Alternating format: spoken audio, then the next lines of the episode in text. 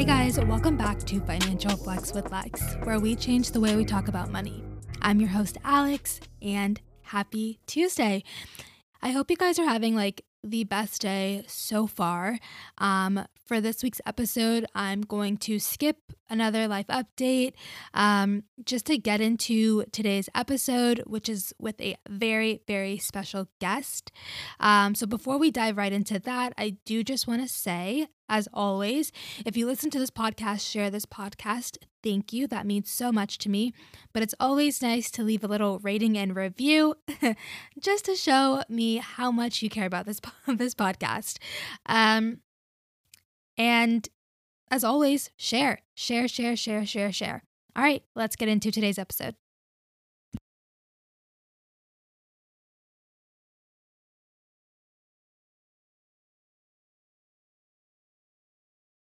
So, on today's show, we have Helen. You may know her as the Money Minimalist. She is a 27 year old New Yorker, first gen Chinese American, and the girl behind The Money Minimalist. In 2016, Helen graduated college with $25,000 in student debt. She says, Looking back, I lost out on thousands of dollars by not prioritizing the right savings and investment accounts, not taking advantage of tax advantaged accounts, and not investing sooner. Today, she teaches others how to better manage their money and retire early on Instagram. Um, yes, I've been following Helen for quite some time, and she is such an inspiration to me. I don't know if it's because we're literally like the same age, and I'm like, wow, if she's doing it, I can do it too. But I'm really inspired by her decision to quit her job as a project ma- manager um, in the financial service industries or like fintech and just take, you know, these next, you know, couple of months to just do what she wants to do. Like in the words of Kourtney Kardashian, she's literally just living life, and I love to see it. So I really hope that you guys enjoyed today's episode. You gained some inspiration um, and some motivation to, you know, change the situation that you're in if you're unhappy with it. All right, as always, I will talk to you guys later, and let's get into today's episode. Hi, everyone. My name's Helen or uh, Money Minimalist on Instagram. That's kind of been my my handle and go to nickname these days. Uh, well, I'm Helen. I'm 26, turning 27 tomorrow. I just quit my job. That's been everyone's asking me, you know, what do you do? Well, currently nothing, which is a great feeling. I've worked for many years in corporate America after graduating from college in 2016, I worked in finance and then in tech and then in tech consulting and eventually got myself to a tech startup. Um, I I quit as a project manager just a couple months ago. So it's been a really amazing time. I don't hate working, but I just really, really wanted a break. So that's my whole life story in a nutshell. And now i'm on the internet teaching people how they can they can also you know maybe quit their jobs take a break in their career and live a mini retirement if you will uh, by learning how to invest their money and you know be better at personal finance. That's that's really my thing these days. Well first of all happy early birthday. Um 27 is fun. It's like always so wild to like get closer to 30. You're like, oh my gosh, like I'm no longer 21 anymore. Like what is happening? um, but 27's not so bad. Um, all right. So we definitely have to like get into you quitting your job a little bit later. But how long ago has it been? Two months ago, pretty officially two months. Oh my goodness. So that's pretty recent. That's wild. Okay. So before we like dive in, I do just have like an icebreaker question for you. So, if you could have lunch with one person, dead or alive, who would it be and why? You know what's funny? This was an interview question I got from UPenn when I applied for undergrad, and I completely butchered it. so you're really, I'm like traumatized right now. I'm sorry. I promise okay. I did not plan that. no, it's okay. Um, dead or alive. Wow.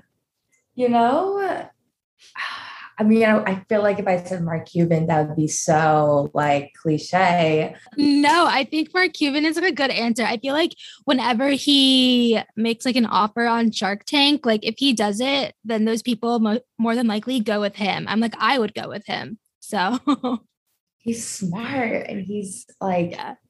He has energy, you know, and he's young and he's he's someone who knows like when to take a risk. And i think that's mm-hmm. huge. Like right now he's so big on crypto. I think especially for like, older people i hate saying older because i'm like i'm about to be 27 but especially for older people knowing when like you have to go the mature route or when you have to get into something that's emerging it's really interesting to pick. Because someone like warren buffett will always stick to his guns into what he believes in. And, you know, Buffett's pretty traditional in the way that he thinks about investments. Meanwhile, Cuban, like, he—it seems like he'll go either way. Maybe that's just my mm-hmm. personal opinion, but Mark's like, I'm diving into NFTs, I'm creating this app. He's like doing all the things, you know? Yeah. So I think it's very cool to listen to him. You graduated college in 2016 and you know you've been working in corporate America up until 2 months ago. Um, at what point did you realize that you needed to get your financial life together? You know, it's funny. I think the age it really hit was 23 because right when I graduated college, it was like the honeymoon phase, right? It was so fun. I finally had a full-time job and I was with a huge cohort of colleagues so it was fun. I mean, it was like it was like college all over again. I was in this brand new city making all this money I've never seen before. I remember going out to brunches every weekend and you know, going out all the time, buy myself new outfits. I thought I deserved a new purse like every paycheck. Let me tell you, like I got myself a Nordstrom like credit card at the mall, and I thought I was, I thought I was hot shit. And and then I started really getting into like my student loans, and I started really trying to, you know, think to myself, when is this ever going to end? Right? Like, how many paychecks do I have to go until my student loans will just like disappear? Like, how much longer is this, right? Because I kept thinking to myself, and I think I read something somewhere one day was like, you know, are you are you living in your apartment so you can work or are you working so you can afford like your apartment? And I thought to myself, like, as someone who's not from DC, what am I doing here in DC? And I started realizing, okay, well, I'm here for work, but the cost of my living in DC, the apartment, the place to park my car, uh, the cost for me to get dressed up every day, all of that was pretty much like the majority of the costs. Uh, it was like majority of my paycheck was going into just affording to work there, right? So that it made me really think, like, why am I here? And if I keep doing this, am I really stuck here forever? and if I keep paying these loans, if I keep, you know, upping this lifestyle, I'm going to end up like in a position where I'm just going to be in that trap, right? And I think that's really where it like hit me. I was like, wow, this is the rat trap, right? This is what people talk about. This is the thing. So I really, really went like, I pumped it up. I was like, I need to get way more serious about this. I put my foot to the the pedal. I sat, I was like, how fast can I pay off these loans? Right. So and then immediately after that realization, and of course, now we're two years in, the honeymoon phase of working of your friends, the honeymoon phase of earning paychecks is over. You're just like, I want to stop waking up at 8 or 7 a.m. on Mondays and going to work. How do we how do we stop this? Right. So yeah. then I started focusing a lot of my money, uh, birthdays, Chinese New Year, whenever I got some extra cash, even from work, I funneled to my student loans. So really it started at 23. And I know that's a long answer. no, that's that's great. So growing up was money like an important topic in your household? Was it ever discussed? All the time, but not in a big picture sense. My parents, they immigrated to the US. That is a great question, by the way. My parents immigrated here from from Hong Kong when they were teenagers. So they grew up here as immigrants and they I mean, I really want to say they bootstrapped it. They they used the family money, opened a Chinese food restaurant, worked day in and day out. Christmas was their only day off, right? And wow. all of their money they they put into our education, or they save that money to invest in real estate. So they their take home pay for the first year, like you know, years that they were here was so low. Never got themselves new clothes. Never got themselves anything we never got birthday gifts as kids. and they just kept bootstrapping it. They kept reinvesting the money that they were cash flowing from the restaurant into property. That's why I'm investing in real estate now. And and you know it was really like delayed gratification for them. They were taking a bet on, in the future. So then all of their real estate investments started to really pay off like later in life and it really helped us afford college. So we didn't speak about it directly but i think really through their actions and us observing what they've done i've learned so much about money through them. The only time we talk about it, it's like uh, just the everyday habits, right? Like we used to have this fun.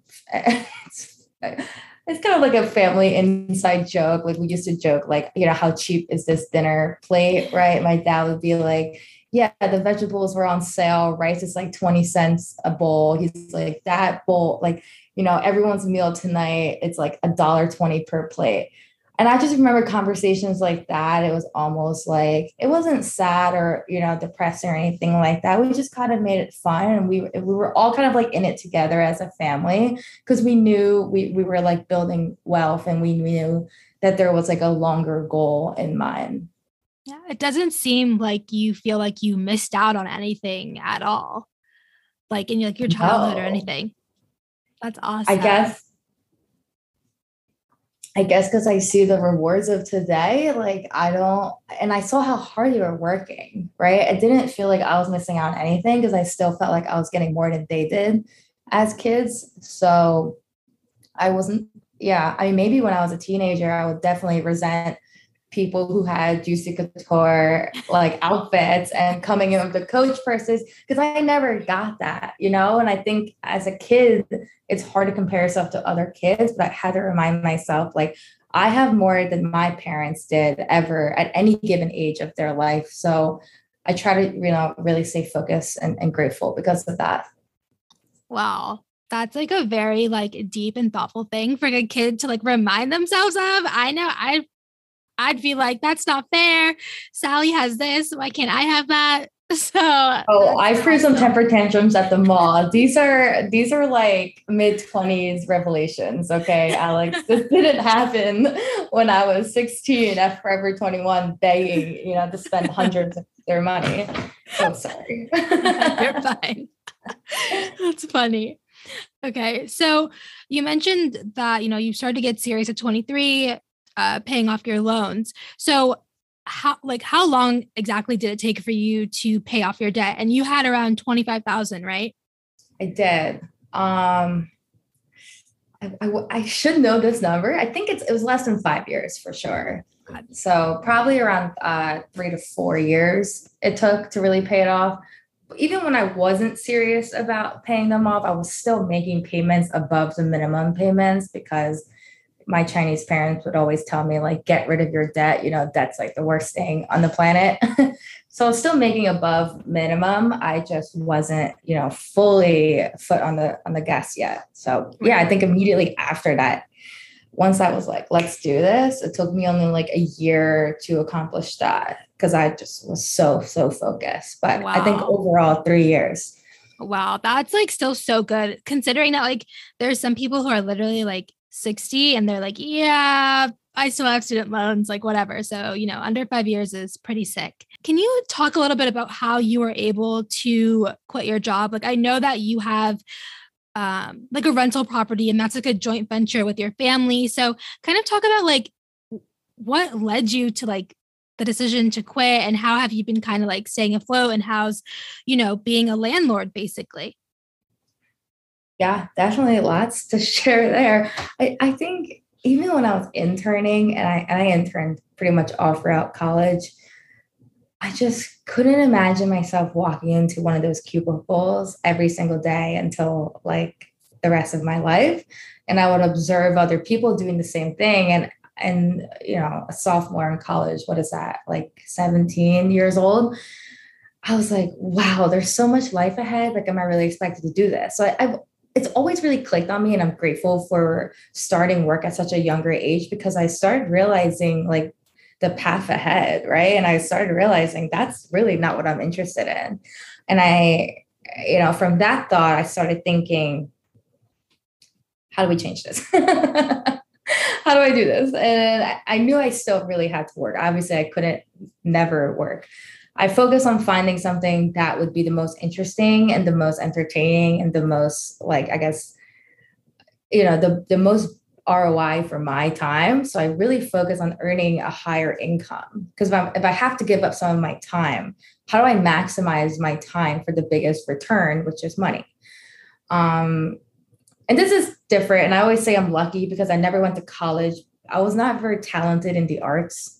right? Like I'm not creative. I can't sing. I can't dance. I can't act. So it wasn't never like I know a lot of my some of my peers have struggled picking between the money earning career or something they're passionate about. I didn't really have any of that. So I I really left high school, went into college picking a major, like how do I just make money? Right. Like I I still don't think I found out what my passions were when I was younger. So absent of that, I just went for the highest paying thing and I went for technology. And so when I was in consulting, yeah, so your question, how did I get to quitting my job? that question I said earlier, you know, am I really here to work or am I, you know, working to be here? And I kept asking myself that over and over and over again. And I started thinking, like, how can I prepare myself to get out? Right. I had to be debt free because as long as I had debt, I had to keep working. Okay. So I really decided I'm not going to buy a new car. I'm not going to buy new furniture. I'm not going to buy anything that puts more loans on my my identity, right? Because it's all tied to me and I just decided like I just need to be as debt free as possible so that my monthly expenses are as variable as possible. So that if I wanted to live in this place, I would pay rent, but if I wanted to move out, I would have no rent. And then my monthly is just me eating, like a true financial dependence, right? Just being able to sustain like your lifestyle. That got me really focused into planning a sabbatical because uh, I was thinking, and it really was a trip to Thailand that made me realize people over in Thailand were living off of like 20 bucks a day.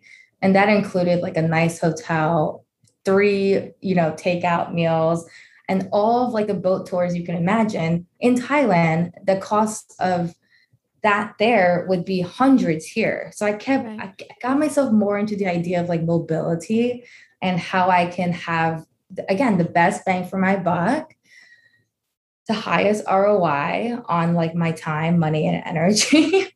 and then I came back to the US and I got really focused on that. How do I relocate? How do I get something more virtual? Right. So I started building this online presence so I could have a personal finance coaching platform online to earn money. And then once I really proved that I could start earning money, I decided to quit my job. I didn't need my job anymore. My loans were paid off, right? I had an additional source of income. I've proven that I can live way below my means so that I didn't need a job to keep up with my, you know, lifestyle. And throughout that journey, you know, we've gotten to today where I feel like I prepared myself for this financially and mentally um what led you to the decision to like become um like a landlord? Is it just like through seeing your parents kind of like own rental properties? Mostly that. Most it was um some silent you know kind gentle pressure for my parents to go out there and buy some real estate. But i'm not taking any money out of it. I get that question a lot. Well I'm, we're trying to do the same thing where we're not taking any of the profits out yet. We want to reinvest it and buy another mm-hmm. property and start really just, you know, stacking them up instead of taking the rewards now. We want like a bigger prize later. wow. You have like such like determination. I'm just like so inspired right now, just like hearing all this because I feel like everything you're saying, especially when it comes to work and being like, yo, do I really want to spend like the next 40 years of my life doing this? Like it, it just sounds draining and that's something that i'm currently you know i'm having those thoughts and those kind of like i guess i don't conversations make me sound crazy but for the point of this conversation i'll just say it but i've been having those conversations in my head like i don't know if i want to be doing this for the next 40 years like i need to kind of figure out like how I'm able to still make income and still be able to, you know, live within my means, but not necessarily have to clock into a nine to five because your time like you can always make more money, but you can never make more time. And that's just something that I'm really, really like just all in for. So like talking to you right now, I'm like so inspired in the fact that like we're basically the same age. I'm just like, oh my goodness. Um, So I know that you said that you didn't really have like when choosing a major or a career path, like you never had to really choose between oh being a creative or going something that doesn't really necessarily pay as much or you know going for a job that pays you know pretty well.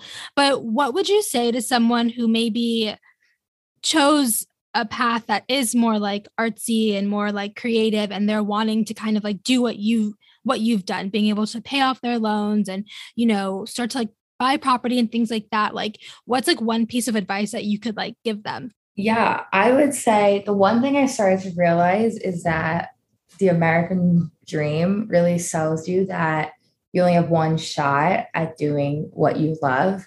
And it's funny because your nine to five which takes up most of your day isn't your nine to nine right? Like you still have the other whatever hours of your life. Like, what about your five to nine? You know, what can you do there?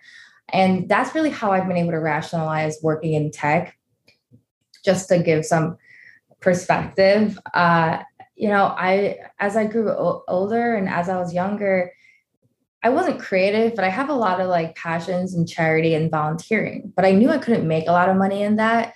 So I found time to volunteer on the weekends in college and at work. I joined a lot of organizations. Like I, uh, I was part leader in getting our analyst groups to go volunteer on the weekends after work. Right, like I spent time to volunteer at the tech job. I didn't do it full time because that wouldn't really pay off for me financially. And I don't know if that's selfish or not, but I felt like I was able to give back more if I was more financially uh, able to anyways right? So i rather i rather donate like a million dollars if i can become a billionaire right than give some pennies now. And that's where okay so where i'm going with this is you can do both. Uh, i wanted to do tech but i also really volunteer a lot of my time and i donate a lot like my money especially during the holidays. And for me it feels like i'm fulfilling both at the same time because more often than not it's like something in the narrative or like the thread of the american dream. Something tells you you can only do one thing right? So i see a lot of people telling me, especially my DMs, like, Helen, I went down this path, but I need to do tech. I want to provide for my family. I want to just like be able to live life. I'm like, do it. Like, if you want to be an artist, you can still do that. you don't need your your you know career title to define who you are. Like, your job is just a, a means to give you money so you can live, right? Like, you're just earning money. It's it's just not that deep like you can still be an artist on the weekends. You can still have an art club at night. You can still be in a band with your boys and play at the local bar. It doesn't make you like not an artist. It just means that you're earning more money during the day and you're providing for yourself your family. You're taking away the financial stress off your back because that's you know unfortunately where we are in america. Like you need to be able to make enough money to sustain yourself so you can continue working on your passions. And guess what? If you work in tech and make a lot of money in like five, ten years, you can retire early and spend the rest of your life on those things. And that's kind of that's that's a different perspective that I've heard over time. I love how you're kind of like you can still like you basically don't have to always monetize your passions. I feel like lately and just like in the last couple of years, it's always been like you can make money doing what you love, doing what you love. And so sometimes people go to school feeling like, well, I love you know the arts so i'm going to go and like pursue this art history degree. And then they graduate college and they're like oh my goodness like oh, i can barely buy ramen noodles with this money that i'm making. Like what's happening? And so i think it's very like important that you said like hey you can still be a painter. You can still be an artist. You can still you know have that creative side to you but like you're also allowed to make money and that's nothing wrong with that. Like the two aren't you know separate identities. Like you can literally do both. It's just about how you go about doing both which i love. Right.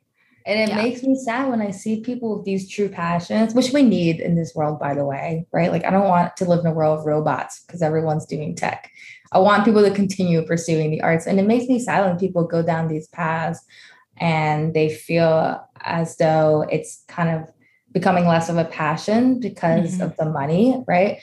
I heard something amazing. I, it must have been a TED talk or something, but someone was saying uh, something to keep you really happy in life is to pursue something that people will be shocked by if they heard that you did that thing, right? Find a hobby that will shock people. So if you're a lawyer, you know, maybe crocheting or um, if you're like a dentist or what's something like random like someone could do like collecting coins or rocks or oh i'm i'm a rock climber you know just something so bizarre someone's like what like that's what you do on the weekends and this person said it's so you know important that you do something like that in your life mainly because then you could pursue something that's not your day job but secondly mm-hmm. it's finally something that you don't feel measured by because you're constantly measured at work, right? And then if you monetize your passions, the money becomes like your measure of success and it becomes so unfulfilling after a while, right? Like so find something that you don't measure yourself by. There's no grade, there's no there's no money tied to it. It's just you doing you, having fun, you know. I think that's true. That's like true joy. Yeah, no, I agree. I love that. Um, so can you discuss a little bit more about like your gap year? Like what do you plan on doing like you know during this year? Do you think it'll be longer than a year? Um, and is it something that you encourage other people to do? I'm not sure. I think when I first said I was going to do it, it was I said six months. I want to spend this time to kick back, relax, travel, build my course. I want to build a financial, uh, kind of like a financial prep course. And it's already been two months. I was like, I'm not ready to go back to work in four. Maybe we will do a gap year. I mean, I want to travel. I really hope the restrictions get lifted. That's my dream. If I can keep sustaining this lifestyle, oh, and I got a bartending license. So if I can keep sustaining this lifestyle without pulling from my investments, you know, by dog walking or bartending or teaching classes online, then I would really enjoy this for another year. I think it's really important, especially at this age, to have a year off. And the reason why I advocate for it is because, you know, we're only getting older every day, right? Each birthday, I'm like, dang. Each flight of stairs is getting harder. Each time I fly, I feel more jet lagged. Every time I drink, I'm more hungover. Like every time I hike, I'm like, damn, are these mountains getting bigger? Like my body's aging so fast and it's becoming more and more obvious, you know, in these ages, I guess. I just want to take the break when I'm going to be at my financial strengths, my my financial peak, I guess. I don't know. I just don't know what's going to happen. I know there's people who are 40 and 50 and they're definitely, you know, way more fit than I am. But for me, I just want to I just want to travel and live before my body like deteriorates. If yeah. you know, for better or worse. I No, I feel like this phrase just popped into my head, but Helen is just living life. Like that is what you're doing. You're just living life. And I love that. Like, I totally agree. I think that at least in between, like, either high school and college or even like high like college and graduating and going into like the workforce like a year just to like figure out what it is that you really want is so important like I like, yeah, I've been working. Yeah, I graduated school in 2016 as well. So it's been like what, like five or six years post college, and I've just been running. And I'm like, oh my gosh, like I need time to like decompress. So I definitely think that like a gap year, a gap six months, whatever is definitely, you know, needed for like all of us. or at least just taking yourself off that like conveyor belt for a second yeah. just to catch your breath. I mean, because if you're on this conveyor but you're going to keep going and going and going and going and like my biggest fear is like where am i going to end up? Like because like i told you like i went from interning right from sophomore year to interning junior year to my full-time job senior year to then working at this consulting company you know for four whole years and a startup. I was like where am i going next? Another startup then another startup? Like, right. I, you know and i I was like, am I going to make partner at a firm? And I was like, what's going to happen in between them? Like, what memories am I going to make? So I don't know. Work is great. And, and again, I see it as a means. It's all about like putting money on the table and making sure you're provided for at the same time. Like your time is another really important resource to keep an eye on. No, for sure. Um, let me see. Oh, so at 25, you hit a 100k net worth. Why is vest why is investing like so important to you? And how did you feel when you saw that you had that net worth? That's like crazy. Congrats. Thank you. Surreal. Because I mean, it's weird. It's just like digits on a phone app. Right. it's not like it's like when someone works out, they get like ripped abs and like you can see it. I'm like, oh, okay, I guess I have some digits here. It felt great. I, the reason why I think investing young is so important is because every dollar I invest now is just it's just getting a leg up. If you imagine like someone joining a race, right? Or like a horse race, like my dollars that are invested, they're in that race. Someone who's investing after me, they're getting a later start. And if they invest even later, they're way in the back. And I'm I'm quicker to that finish line. My my horses are getting stronger. They're gonna go further. And because I got that head start. So investing really early on is super important for me. Like that's why I went to tech. The the more I can have in the bank now, the further and stronger and like larger these money sums will grow because time and compound interest, as we know, you know, favors time. It doesn't really favor anything else. Yeah, no, for sure. So, as we come to an end of our conversation, what is the best piece of financial advice that you've learned in the last year? Find out what you hate spending your money on. Like, just find out the things where you're like, oh, I can't believe I'm paying for this again. And just work really hard to keep cutting those things out of your budget because they don't they don't have a home there okay like stop like i hated takeout. I don't know why i just hate it just pains me. Whenever my boyfriend wanted to order takeout i'm like why? The food's so subpar. It comes to the house soggy. We're paying this guy 10 bucks to drive it down three blocks. I'm like, I absolutely hate spending my money on this. And so that's value based spending. Okay. Cut things out that you don't like. You'll find it easier to save money that way. And, and you'll find that you'll enjoy spending your money on the things that you like even more. Oh, love that. So, where can the people find you, get in contact with you, and just like follow you for more tips, tricks, and like inspiration? the moneyminimalist.com. I'm just kidding. Actually, that's completely wrong. I don't know why I said that. It is the dot money minimalist on Instagram. And then I'm moneyminimalist.com as my website. But don't find me there. There's nothing for you there.